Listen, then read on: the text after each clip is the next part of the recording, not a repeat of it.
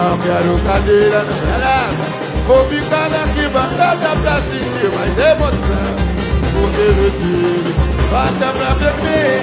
E o nome deles são vocês quem vão dizer. Porque meu time bata pra beber. E o nome deles são vocês que vão dizer. Fala galera, tá no ar mais um podcast Arquibancada Roma, talvez? Por que Roma?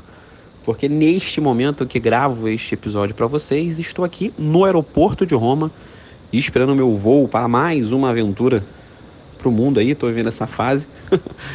é, então, arquibancada RJ Internacional. É, e por conta disso, inclusive, e por outras questões, né, por também estarmos fazendo o nosso arquibancada especial de Copa do Mundo, a gente vai ter um programa hoje diferente, um programa que não conseguimos mais uma vez nos encontrarmos para fazer a gravação, mas não vão ficar sem conteúdo. Vai ter conteúdo de Vasco, de Flamengo, de Fluminense e de Botafogo. Lembrando que na próxima quarta-feira tem jogo do Brasil, o Brasil joga e a gente vai ter episódio especial de Copa do Mundo Feminina também aqui, como vem tendo desde a primeira rodada, tivemos na primeira, tivemos na segunda derrota do Brasil e tomara tomara que seja a vitória contra a Jamaica no próximo episódio. Então é isso, galera. Fique agora com, com o queridíssimo Gui controlando o programa de hoje. Valeu. Fala, galera. É, o Fluminense jogou contra o Santos no sábado. Eu estava lá, né? Eu estive presente no jogo, no Maracanã. Ah, o Fluminense jogou com um time misto, né? E daí a gente já consegue até entender um pouquinho né, do porquê do, do Fluminense não ter amassado o Santos, né? Ah, foi um jogo bem razoável, uma partida segura do Fluminense mas uh, a gente sempre espera mais, né? A gente sempre espera um pouco mais desse Fluminense do Fernando Diniz. É, não foi o caso do sábado, né? Nos entregou o mínimo. É, tivemos a reestreia do Marlon, né? Uh, jogou apenas o primeiro tempo, mas demonstrou uma certa segurança ali na saída de bola, uma boa bola aérea, né? Teve um momento ali no jogo que ele foi inclusive para o meio de campo, né? Jogou quase como se fosse um volante, enfim. É, então eu acho que é um cara aí que vai agregar muito ao time do Flu.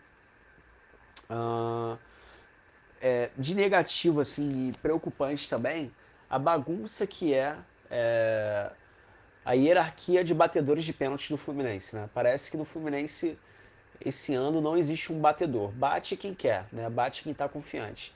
Nesse episódio aí a gente já viu o Calegari perdendo um pênalti importantíssimo contra o Botafogo, né? ainda no Campeonato Carioca. Uh, e no sábado nós vimos Léo Fernandes, né? Que chegou no clube ontem pegando a bola. Ah, tô confiante, vou bater. E os demais jogadores deixaram ele bater e ele acabou perdendo também. É, o Ares estava em campo, né? A Ares poderia tranquilamente ter batido esse pênalti. O, o Cano estava em campo, também poderia ter batido pênalti, né? apesar de que o Cano também não é um, não ser um exímio batedor. É, enfim, né? eu acho que o Diniz e os jogadores do Fluminense precisam estabelecer quem é o batedor oficial do time e quem vai bater o pênalti na ausência desse cara. Né? Ano passado o Ganso exercia esse papel, né? o Ganso era o batedor oficial, batia todos os pênaltis. Né? E esse ano os caras estão vacilando, né? bate quem quer. E aí a gente está vendo uma tragédia anunciada acontecendo. Né? A qualquer momento isso pode acontecer num jogo decisivo, né? um qualquer que esteja se sentindo confiante bater e acabar perdendo e a gente ser eliminado de uma competição importante, ou então perder um jogo importante no Brasileirão. Enfim, né, eles precisam definir uma hierarquia de batedores e se manter fiel, né? o, o time precisa se manter fiel a essa hierarquia de batedores. Uh, e aí, enfim, a gente no segundo tempo, né, entraram alguns titulares, né, o Lima, o Ganso, né, o próprio Keno. O Keno, inclusive, entrou jogando muito bem, ao meu ver. É... E chegamos ao gol, né, da vitória, né, num cruzamento, né, aquela jogada que a gente já está muito acostumado a ver, mas nunca vamos cansar. Né? Do Ares levando a bola até, até a linha de fundo, praticamente, cruzando e o Cano marcando né? Ah, num chute de primeira. É, fizemos o L, fomos muito felizes. Né? Eu acho que é isso. Né? De um time misto não se pode esperar muita coisa. É... E fica a expectativa aí né, para o próximo, próximo jogo do Fluminense, que é contra o Argentino Júnior na terça-feira. E além do jogo de sábado, né, contra o Santos, que o Fluminense venceu por 1 a 0, né, o clube tem aí já na terça-feira, né, um jogo muito importante pela Libertadores, né? O jogo das oitavas de final da Libertadores contra o Argentino Júnior, né? É, e aí, Paulinha, qual a sua expectativa para esse confronto, né? Lembrando que o Fluminense está é, tá com retrospecto muito ruim nessa temporada de jogos fora de casa, né? O clube não tem sido um bom visitante né, nessa, nessa temporada. E esse primeiro jogo é justamente fora, né, lá em Buenos Aires. Então, qual é a sua expectativa para esse jogo? Paulinha, você acha que eu, você e toda a nação tricolor espalhada pelo mundo inteiro, né, temos esperanças aí de ver o Fluminense se performar e alcançar um bom resultado, um resultado positivo? Ou a gente deve segurar um pouco a onda porque a expectativa não é das melhores? Qual a sua opinião? Fala Gui, fala galera do arquibancada. É, realmente nosso Flusão tá com um retrospecto muito ruim fora de casa. São oito jogos sem vencer. É, a gente vai enfrentar um time que dentro de casa tem sido muito bom, né? São 17 jogos só com três derrotas. Inclusive a última derrota foi no último final de semana, em que o time foi poupado para o jogo de amanhã, perdeu de 3 a 2 para o Estudiantes. Então, acho que a gente chega aí com um desafio muito grande de enfrentar um, um, time argentino em casa e que vem jogando bem dentro de casa. A gente sabe como é que é a torcida argentina é, dentro de casa, né? Faz os estádios pulsarem e os times argentinos também sempre entram com muita vontade, com muita garra. É, eles disputam é, a Libertadores sempre com muita vontade. Então é um jogo que é difícil, mas eu acho que eu acredito que a vitória contra o Santos, apesar de ter sido uma vitória, uma vitória meio uma vitória magra, é, perda do pênalti e tudo mais, mas o Fluminense jogou muito bem. Acho que a gente chega chega no jogo de amanhã com vontade. A gente, a gente pode contar com o Marcelo, é, o Felipe Melo também foi poupado, então deve jogar amanhã. Eu acho que a gente chega com, com vontade. A gente sabe que é um jogo difícil, mas acredito, mas acredito numa vitória, é, apostando na nossa dupla aí, Canárias, que, que jogou, jogou bem no sábado. Acredito que, que eles chegam chegam no jogo de amanhã com vontade também e, e dê essa vitória pra gente. A gente já encaminha essa classificação e seja tudo tranquilo no Maracanã no, no jogo da volta. E para falar sobre Vasco, eu estou aqui com meu amigo Marcelinho. Né? O Vasco, a gente sabe que atravessa um momento, no mínimo, complicado, né? para não usar a palavra trágico. É, o Vasco, nesse momento, é a lanterna do campeonato, é, tem apenas nove pontos, né? Uma situação complicadíssima. Mas uh, houve uma mudança também no comando técnico, né? Recente. Saiu o Barbieri, entrou o Ramon Dias, né? Um técnico muito mais experiente, muito mais rodado. Houveram chegadas também de alguns reforços, né? O Praxedes, o Medel, né? E o clube agora também tá negocia com o centroavante, né? Experiente, Diego Costa. É... Marcelinho, você acha que a torcida vascaína, cara, ela pode olhar para esse, para essa mudança, né? No comando técnico? essa mudança no comando do próprio clube, né? Com a saída do antigo CEO e a chegada de um CEO novo. Né? E também a possível chegada aí do, do Diego Costa, né? mais a somatória desses reforços. Esse cenário de mudança né? pode trazer esperanças para a torcida vascaína? Fala, meu amigo Guilherme, caros ouvintes do Arquibancada RJ. Bom, é, falar de Vasco, né? Bem bem complicado. Eu acho que você definiu muito bem o momento. O momento é trágico, né? Isso eu acho que é o melhor é o melhor termo para ser usado nesse atual momento do Vasco, né? O Vasco que constituiu sua SAF tem quase um ano, basicamente, mais ou menos um ano. Subi, subimos, né, para a primeira divisão numa aquela famosa batalha de Itu, né, aos trancos e barrancos e tudo que a torcida vascaína queria no no mínimo no seu primeiro ano de constituição de Sociedade Anônima do Futebol, comandado pela 777, era pelo menos de paz no futebol, né? O Vasco ter um ano mínimo tranquilo, mesmo que não viessem os títulos, não viessem, né, enfim, até grandes contratações, mas um ano que o Vasco, sim, ficasse no meio da tabela, não rebaixamento passasse longe, longe de São Januário, tentasse, sei lá, beliscar uma sul-americana, mas devido a um planejamento equivocado, né, já começa com a parte lá de cima, né, o CEO Luiz Melo, que enfim, não só é torcedor do rival, né, era sócio proprietário do Flamengo, como também não se mostrou fazer um bom trabalho, então é o pior possível, né? O Paulo Brax muito lento para contratar e apostaram as fichas no Maurício Barbieri, né? Como você disse muito bem, um técnico inexperiente, né? Trouxe agora o Ramon Dias, é, o que mostra que o planejamento foi totalmente equivocado, não tiveram convicção nenhuma, não entenderam o momento que o Vasco vive. Então, agora tentando grandes contratações, por exemplo, Diego Costa, como você citou muito bem. Depois meio que parece que é, a merda fedeu, né? Desculpa o termo, mas é basicamente isso. O Vasco está na lanterna, apenas nove pontos, e é o que a torcida se pergunta: por que as grandes contratações, jogadores fortes, jogadores de impacto, um técnico de impacto, como trouxe agora o Ramon Dias, não foi contratado desde o início do ano, da temporada, para a gente agora estar tá numa situação, no mínimo, confortável. Então foram erros que custaram muito caro até aqui é, o campeonato para o Vasco da Gama. É uma situação muito difícil. Eu, eu não sei se o Vasco vai conseguir sair dessa situação. No momento, eu estou muito desmotivado, muito desanimado mesmo. O Vasco é um time que não mostra poder de reação. Por exemplo, o Coritiba, que era o lanterna até pouco tempo atrás, trocou a comissão técnica, vem melhorando, ganhando seus últimos jogos, tanto que é, empurrou o Vasco para a lanterna. Então, assim, o problema é o Vasco. Até os, os adversários, os concorrentes, não pontuam tanto, né? Curitiba, é, Goiás, mas é, o Vasco, mesmo que não se ajude, é a equipe mais frágil desse campeonato brasileiro.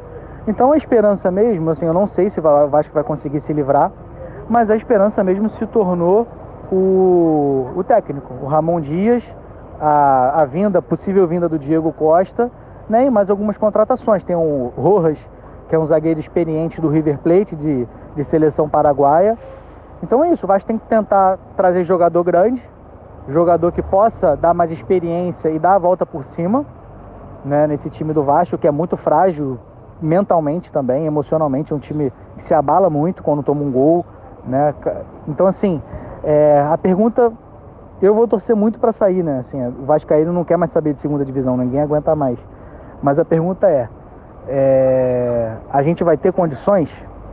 Vai dar tempo do Ramon Dias ajeitar esse time? Vai dar tempo das novas contratações é, entrosarem para tirar o Vasco dessa situação? O tempo vai dizer. Mas no momento, Guilherme, amigos ouvintes, né, a situação é muito difícil. E assim, vamos aguardar, vamos ver a cena dos próximos capítulos.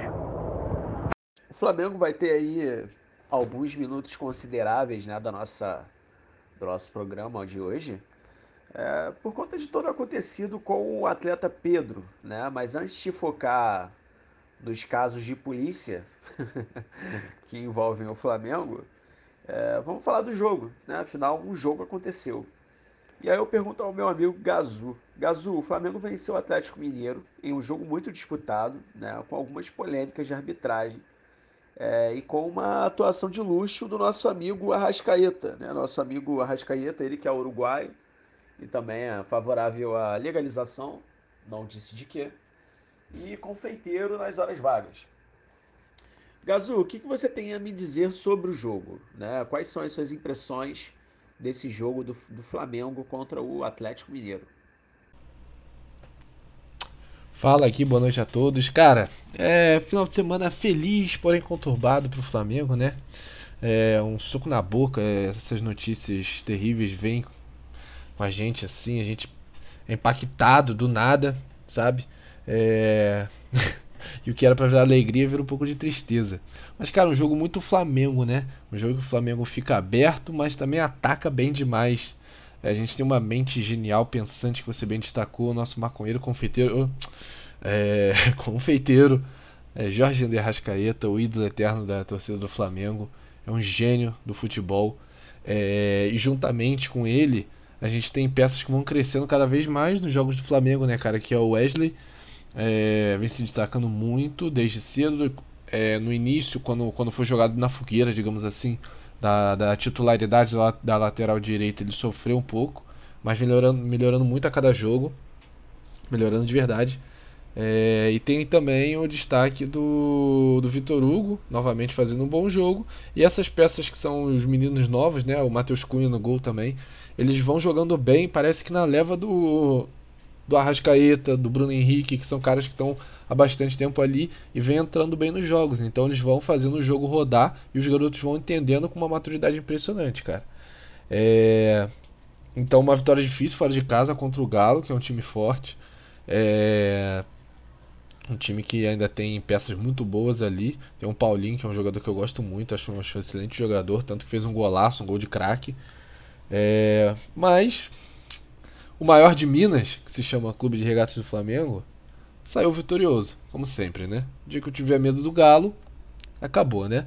Enfim, agora, agora é torcer para a saúde da boquinha de nosso menino queixada. É, espero muito que não venha sair do Flamengo. Até o presente momento que estou gravando isso, ainda não teve notícias de saída. Mas ele claramente está é, descontente, né? Cara foi demitido, posição certa, na minha opinião, né? Obviamente. E o São Paulo, na minha opinião, também tem que manter, tem que ser mantido. Acho que isso aí dá pra, dá pra botar pano quente e tocar pra frente, porque o Flamengo tá fazendo uma excelente temporada. E o São Paulo ele resolveu é, vários problemas que a gente tinha desde que ele entrou. Né? A falta de sequência de vitórias, umas derrotas nada a ver. O Flamengo tá com uma sequência maravilhosa agora já na temporada. É isso aí. É isso que tivemos de Flamengo. Então toca daí. Ainda sobre o Flamengo, né? Mas agora já entrando em uma outra. no outro ponto de movimentação né, do final de semana rubro-negro.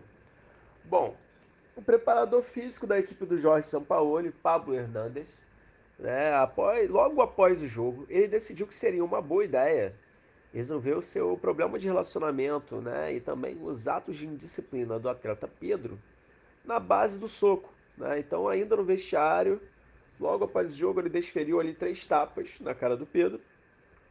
E em seguida desferiu-lhe um soco, né? Porque por algum motivo é assim que ele acha que se resolvem as coisas, né? O rapaz não aprendeu a conviver em sociedade, infelizmente. É... Não preciso nem dizer que isso foi muito mal recebido, né? Pelos atletas no vestiário, pela imprensa esportiva e pela sociedade como um todo, né? Afinal de contas, a agressão física no ambiente de trabalho ainda não, não, não é algo assim muito cultural, sabe? Ainda não, não é bem recebido, não foi legalizado nem nada. E aí eu queria ouvir de você, meu amigo Cabral, né? Como você acha que isso vai repercutir na temporada rubro-negra? Né? Você acha que isso trará maiores consequências para o Flamengo, além da demissão né, que já aconteceu do preparador físico? Muito boa noite, Gui. Muito boa noite, bom dia, boa tarde a todos os ouvintes do Arquibancada RJ Cabral por aqui.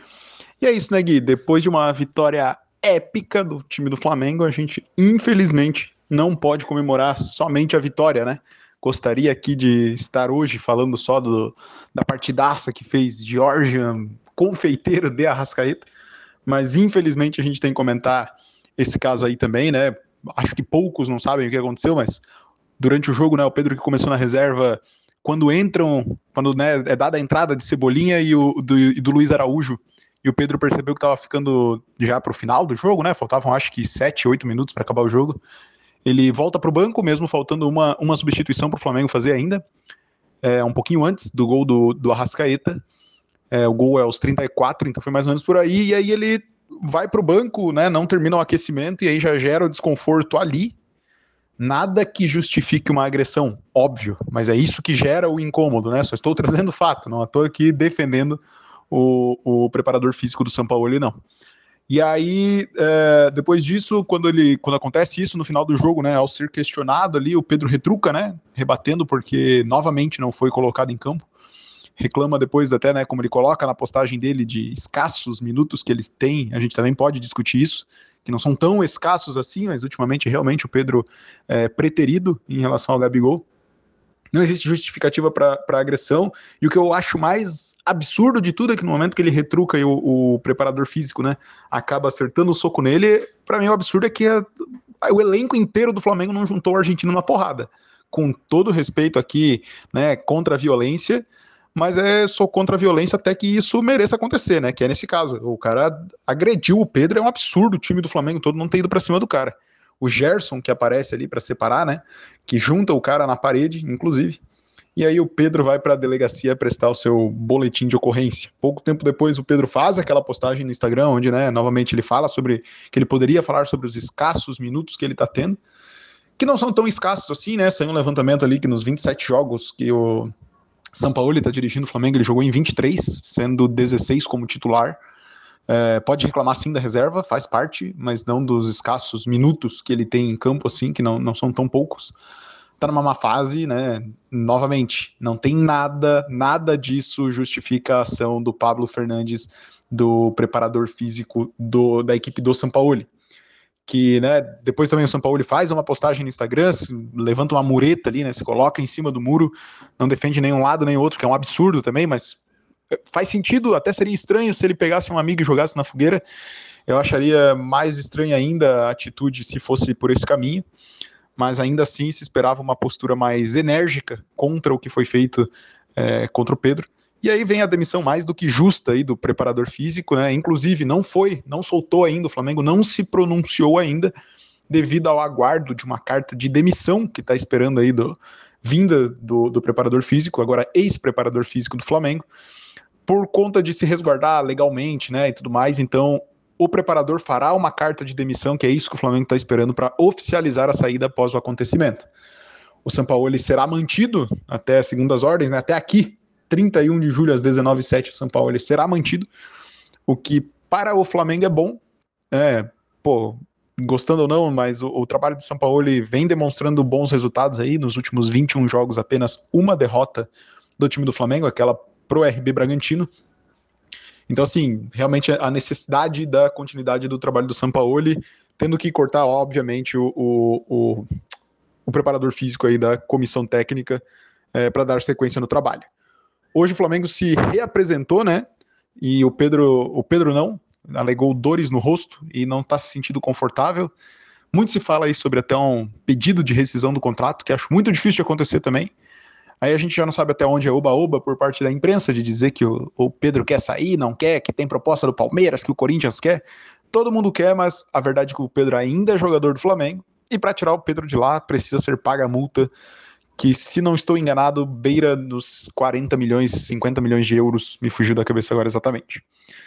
Se a gente vai, vai mudar alguma coisa aí no decorrer da temporada, eu acho que o grande remédio, agora o grande medidor disso vai ser o jogo de quinta-feira contra o Olímpia eu acredito num time bastante fechado juntos, o elenco, é isso que eu espero até como torcedor e torço para que isso aconteça bem, bem verdadeiramente aqui. Mas também entenderei se qualquer outra coisa nesse caminho aí acontecer diferente disso. Né? Novamente, como tu bem colocou, a agressão é, nada justifica, não tem um, um pingo de coisas que possa ser dita aqui que justifique isso. Então faz sentido se o, o, elenco do Flamengo sentir, mas o que eu espero é que o Flamengo não sinta isso para o decorrer da temporada, que chegamos num momento bastante importante. É, mas, né, novamente, entenderei se a, de alguma forma afetar o desempenho do Flamengo daqui para frente. Minha torcida fica, né, para que Pedro continue, todo mundo continue, obviamente, mas que o Pedro siga, um dos melhores atacantes da, da América do Sul perdê-lo seria muito pesado pro time do Flamengo. Acho que aí sim o Flamengo sentiria muito é, tudo isso que aconteceu. Já sentindo, né? Mas é isso. Valeu, Gui. Um forte abraço a todos e até mais. Fala, galera. Para falar de Botafogo, né? O responsável serei eu.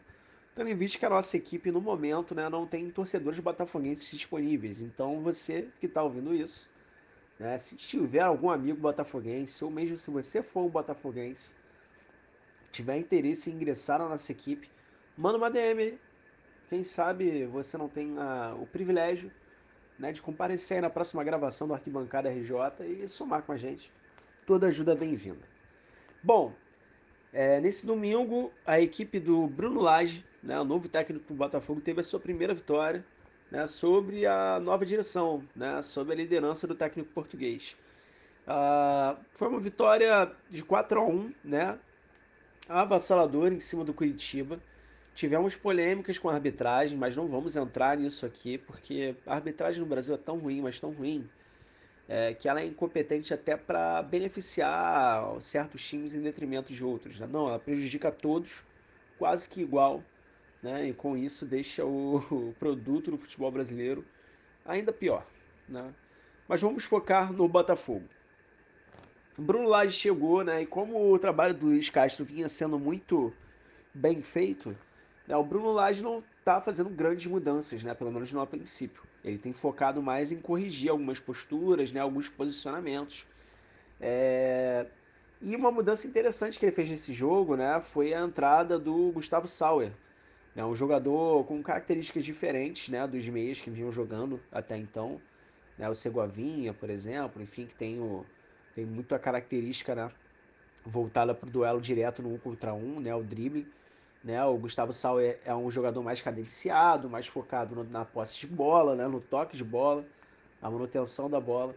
E o Bruno Lage enxergou ali, né, por conta do, do, do estilo de jogo do Curitiba, enxergou no Sauer né, uma alternativa para manter a posse de bola e fortalecer ali o meio de campo do Botafogo.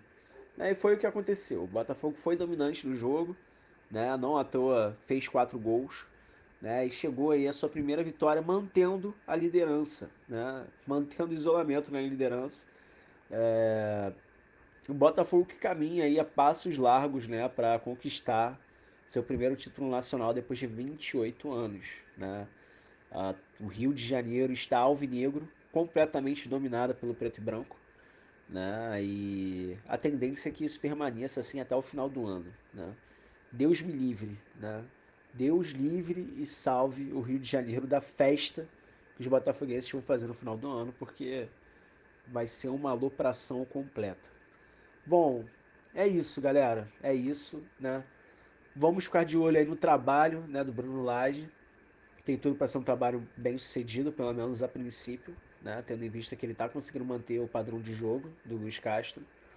É, Botafogo tem um jogo contra o Guarani pela Sul-Americana né, nesse, nessa semana. Ao meu ver, favorito para o confronto. Né? Inclusive, ao meu ver, Botafogo é favorito também para o título da Sul-Americana. Né? A gente sabe que é um torneio de mata-mata, portanto, mais imprevisível. Mas ainda assim, eu acho que, dado o nível técnico das equipes que estão participando, dá para se colocar o Botafogo como favorito. Né? Então, vamos ficar de olho aí nessa partida. E reforço mais uma vez o convite, né? Você, botafoguense, ouvinte do nosso podcast, chega aí, manda uma DM, vamos trocar uma ideia. Valeu! Então é isso, galera. Vocês puderam estar ouvindo o nosso programa diferente, né? No formato diferente, mas de novo, sempre trazendo conteúdo para vocês. Lembra vocês de seguir a gente no Instagram, arquibancada RJ. O conteúdo segue diário lá no nosso Instagram. Ele não para com conteúdo, inclusive de Copa do Mundo Feminina, tá tendo conteúdo todo dia nos nossos stories. Lembro vocês também de seguir o Cabral, tá? Arroba GCabral, com dois A's nas redes sociais também, porque ele também tá fazendo uma cobertura muito bacana sobre o Mundial Feminino de Futebol. É isso, espero vocês, conto com vocês na próxima semana. Muito obrigado a quem chegou até aqui. Um abraço, valeu e até a próxima.